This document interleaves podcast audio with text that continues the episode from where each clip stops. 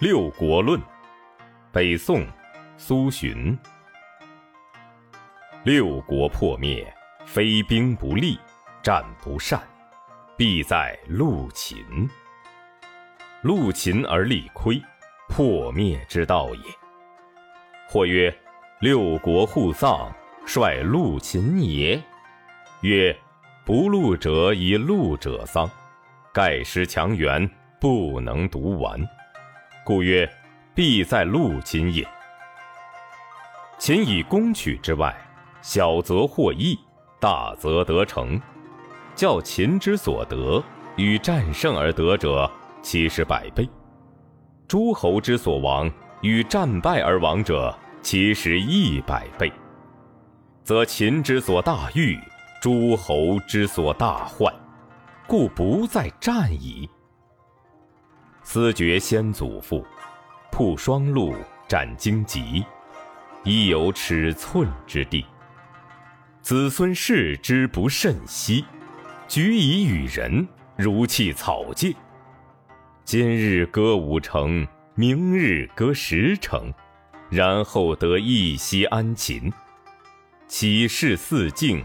而秦兵又至矣。然则诸侯之地有限，暴秦之欲无厌，奉之弥繁，亲之欲急，故不战而强弱胜负以判矣。至于颠覆，理固宜然。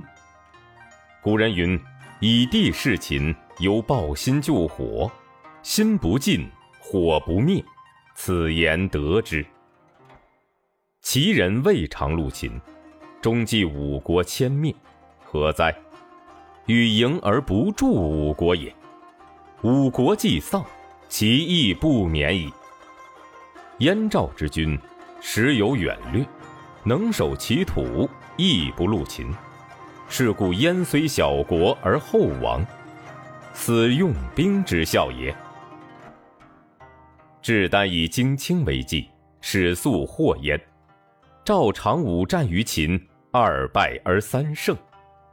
后秦击赵者在，李牧连却之。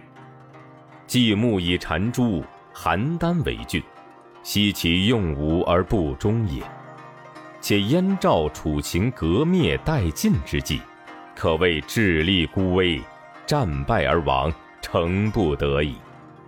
项使三国各爱其地，其人勿附于秦。刺客不行，良将犹在，则胜负之术、存亡之理，当与秦相较，或谓异量。呜呼！以陆秦之地，封天下之谋臣，以事秦之心，理天下之奇才，并立西向，则无恐秦人食之不得下咽也。悲夫！有如此之事，而为秦人积威之所劫，日削月割，以趋于亡。为国者，无使为积威之所劫哉？夫六国与秦皆诸侯，其势弱于秦，而犹有可以不戮而胜之之势，苟以天下之大。下而从六国破亡之故事，是又在六国下矣。